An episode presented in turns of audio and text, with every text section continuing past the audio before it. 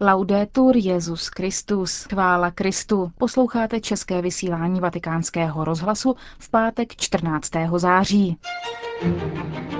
Dnes dopoledne svatý otec přijal na audienci ve svém letním sídle prezidenta Súdánu Omara El Bashira.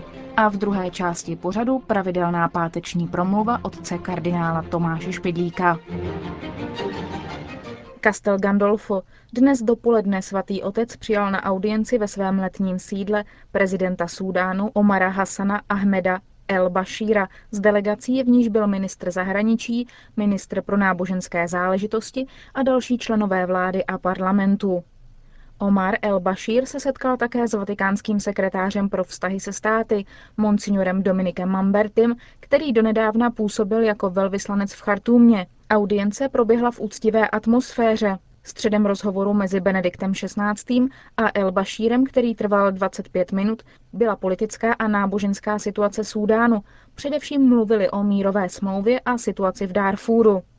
Pozitivně bylo zhodnoceno svolání nových mírových jednání o Darfuru do Líbie na 27. října. V nich svatý otec vidí naději na ukončení utrpení a nejistoty národů žijících v této oblasti, na zabezpečení humanitární pomoci, na kterou mají právo, a na zahájení rozvojových projektů. Nevyhnuli se ani tématům, jako je ochrana života a rodiny, respekt a ochrana lidských práv, včetně základního práva na náboženskou svobodu, Hovořilo se také o důležitosti mezináboženského dialogu, zvláště mezi křesťany a muslimy. V této souvislosti byla zdůrazněna pozitivní role katolické církve a jejich institucí v sudánské společnosti, zejména na poli vzdělávání. Sudánský největší stát prošel v minulém století 22 let trvající občanskou válkou, která připravila o život na 2 miliony lidí.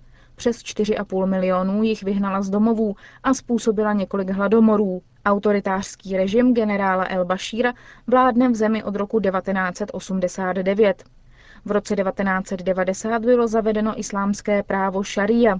V roce 2003 začalo na jihu země v oblasti Darfur dodnes trvající povstání proti arabské vládě. Povstalci upozornili na utlačování nearabského obyvatelstva v oblasti Chartúmu. Vláda se povstání pokoušela ukončit zásahem arabských milic. Tento zásah je spojen s masivním porušováním lidských práv, včetně hromadných vražd, rabování a znásilňování. Je to morální povinnost podávat vodu a pokrm pacientům ve vegetativním stavu, i když je stálý, tvrdí Kongregace pro nauku víry v dokumentu, který schválil Benedikt XVI.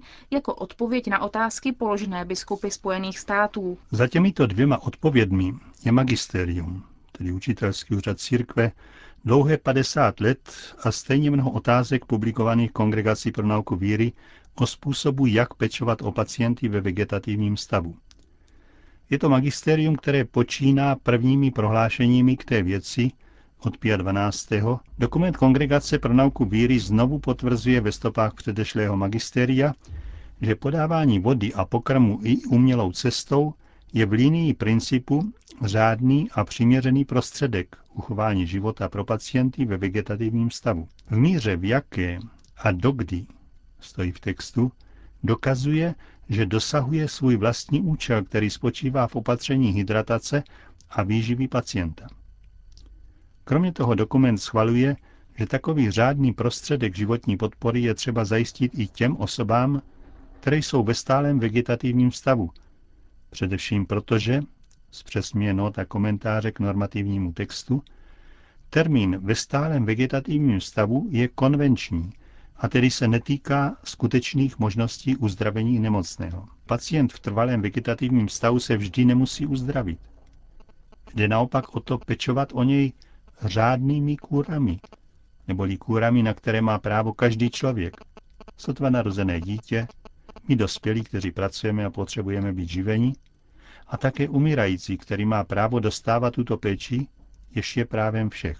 Nejsou to terapeutické zákroky, nebož péče a i když nevždy poslouží k uzdravení, vždycky ale poslouží ke zmírnění utrpení a ve chvíli smrti méně trpět. Je-li pacient v takovém stavu, že při podávání vody nebo pokrmu je už nemůže přijmout, pak už to nelze považovat za vodu a pokrm. Konec zpráv.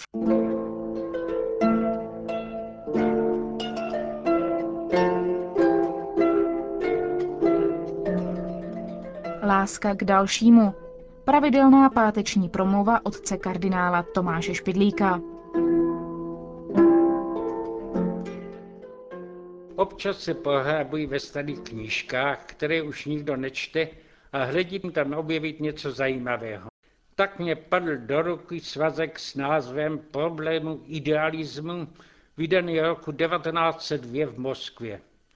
Upoutala mě tam jména autorů, kteří se stali později slavnými a tehdy byli zřejmě ještě mladí začátečníci, jako Bulgakov, Berďájev a zvláště rád ten autor, kterého čítám, Semionov Frank. Ten tu figuruje jako autor článku. Friedrich Nietzsche a jeho etika lásky k dalekému. Divný název. Láska k dalekému. Od jaživa jsme slyšeli mluvit o lásce k bližnímu. To je k tomu, kdo je nám blízko, a ne k tomu, kdo je daleko. Dokonce se říká ironicky, na dálku je snadné milovat i nepřátele. Těžká je někdy i láska k příteli, když sedí těsně vedle mne. Co má tedy znamenat ta láska k dalekému, kterou hlásá Nietzsche ve své pověstné knize Tak mluvil Zarathustra. Myšlenka německého filozofa je v krátce tato. To, čemu říkáme láska k bližnímu, ve skutečnosti není nic jiného než sentimentalismus, tak to říká Nietzsche. Dojímáme se, když vedle nás někdo pláče, když má hlad, když je mu zima. Pod vlivem tohoto dojetí hledí mu blížnímu pomoci, ale nestačíme na to. Objevujeme, že trpících lidí je mnoho, že nemáme tolik peněz na almužny, že svým soucitem nepomůžeme tomu, koho bolí zuby, zastavíme se ve své blíženské lásce jenom u maličkosti a svět jde dál svou cestou bídy. Už po staletí hlásá křesťanství lásku k bližnímu. Už byly tisíce a tisíce charitativních ústavů a světu se nepomohla. Podle proto tvrdí Nietzsche, blíženská láska není tvůrčí, je pasivní, není motivována rozumem, ale slepým citem.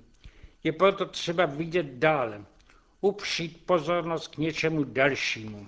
První stupeň je vidět hned na banálním příkladu. Děcko bolí zuby, matka je lituje, ale tím mu nepomůže. Je-li rozumná, zavede je k doktorovi, aby mu vytrhl zub.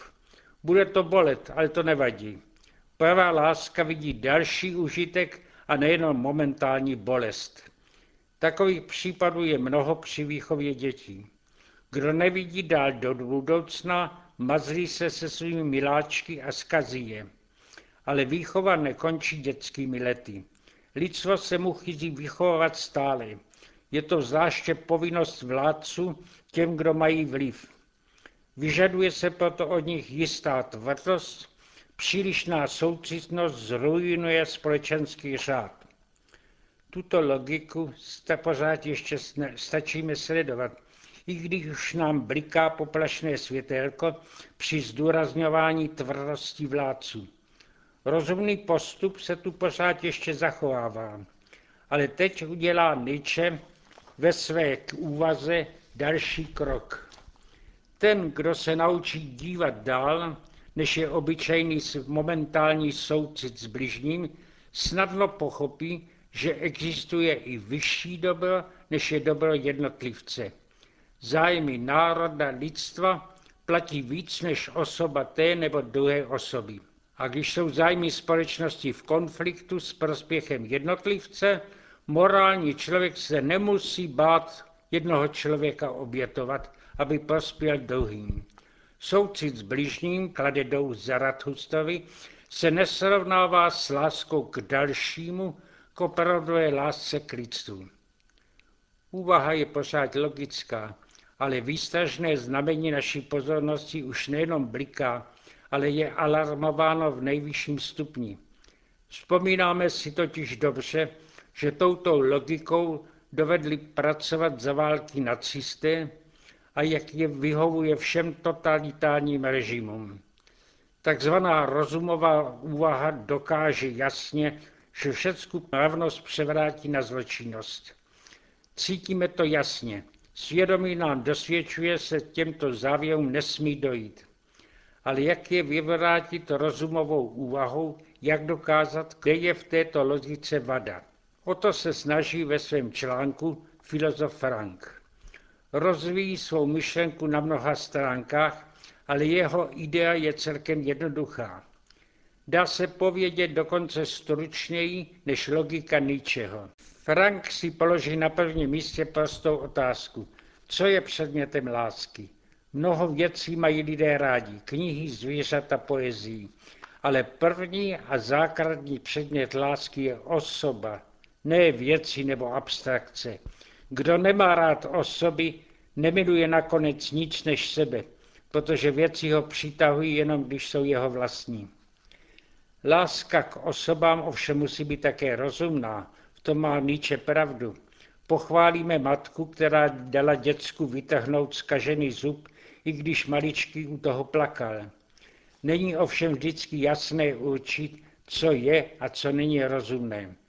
Proto si stanovíme všeobecné zásady, principy k rozlišení dobra a zla, dobra vyššího a dobra nižšího. Tak se také snadno řekne, že to dobro společnosti je vyšší než zájem jednotlivce. Tyto principy jsou vzácné pomůcky, ale běda stávají se takovými pány, že už se nepočítá s tím, k čemu byli. Bibli dostal takový postoj název farizeismus. Farizeové byli totiž jeho typickými představiteli. Sotva kdo si mohl zvolit vyšší a krásnější ideál než oni, zachovávat boží zákon, vzít do posledních důsledků všechny jeho předpisy, neohlížet se ani vpravo, ani vlevo při jeho aplikacích. Co jim mohl Ježíš vytknout? Jenom jedno. Zapomněli a nechtěli vzít v úvahu, k čemu ten zákon byl. K uskutečnění lásky k Bohu a k bližnímu. Jako Nietzsche i oni místo bližního viděli něco dalšího. V dnešní době snad nenacházíme lidi, kteří by chtěli zachovat doslova všechny předpisy písma. Nenajdou se dnes ti, kteří si vyrobili ideologie dokonalé společnosti, humanity, pokorku, vzdělanosti, svobody a tak dále. Když mluví, všichni se krásně poslouchají. Když se sami po své ideály obětují, vzbuzují náš obdiv. Horší však je, když začnou pro své ideály obětovat druhé. A běda nám, když se dostanou k moci. Pak už padají hlavy ve prospěch papírových figur ideálů. Společnost se tím značně zjednoduší. Ideje jsou totiž šablonativité, konkrétní blížní jsou různí, každý jinačí. V tom je ovšem bohatost života. Láska k dalšímu, tedy opravdový život ničí. A co když se nám někdo dá tuto námitku? Nesmím tedy žít pro něco vyššího? Musím jenom pořád brát ohled na ty, s kterými se stýkám. Neexistuje tedy ideál, pro který se má zapomenout na úzké prostředí, ve kterém žijí a kterém je dusí? Pro křesťana je odpověď celkem prostá. Jediný ideál, který je další v plném slova smyslu, je Kristus. V něm je všecko dobro, všecka krása, celé nebe ale on přitom žije v každém člověku, s kterým se setkáváme a v něm se tedy sjednocuje láska k blížnímu a láska k dalšímu. Láska k Bohu a láska k člověku tvoří jeden jediný životní ideál.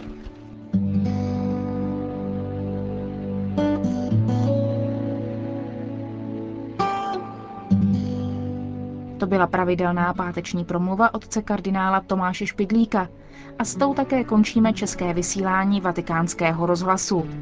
Chvála Kristu. Laudetur Jezus Christus. thank you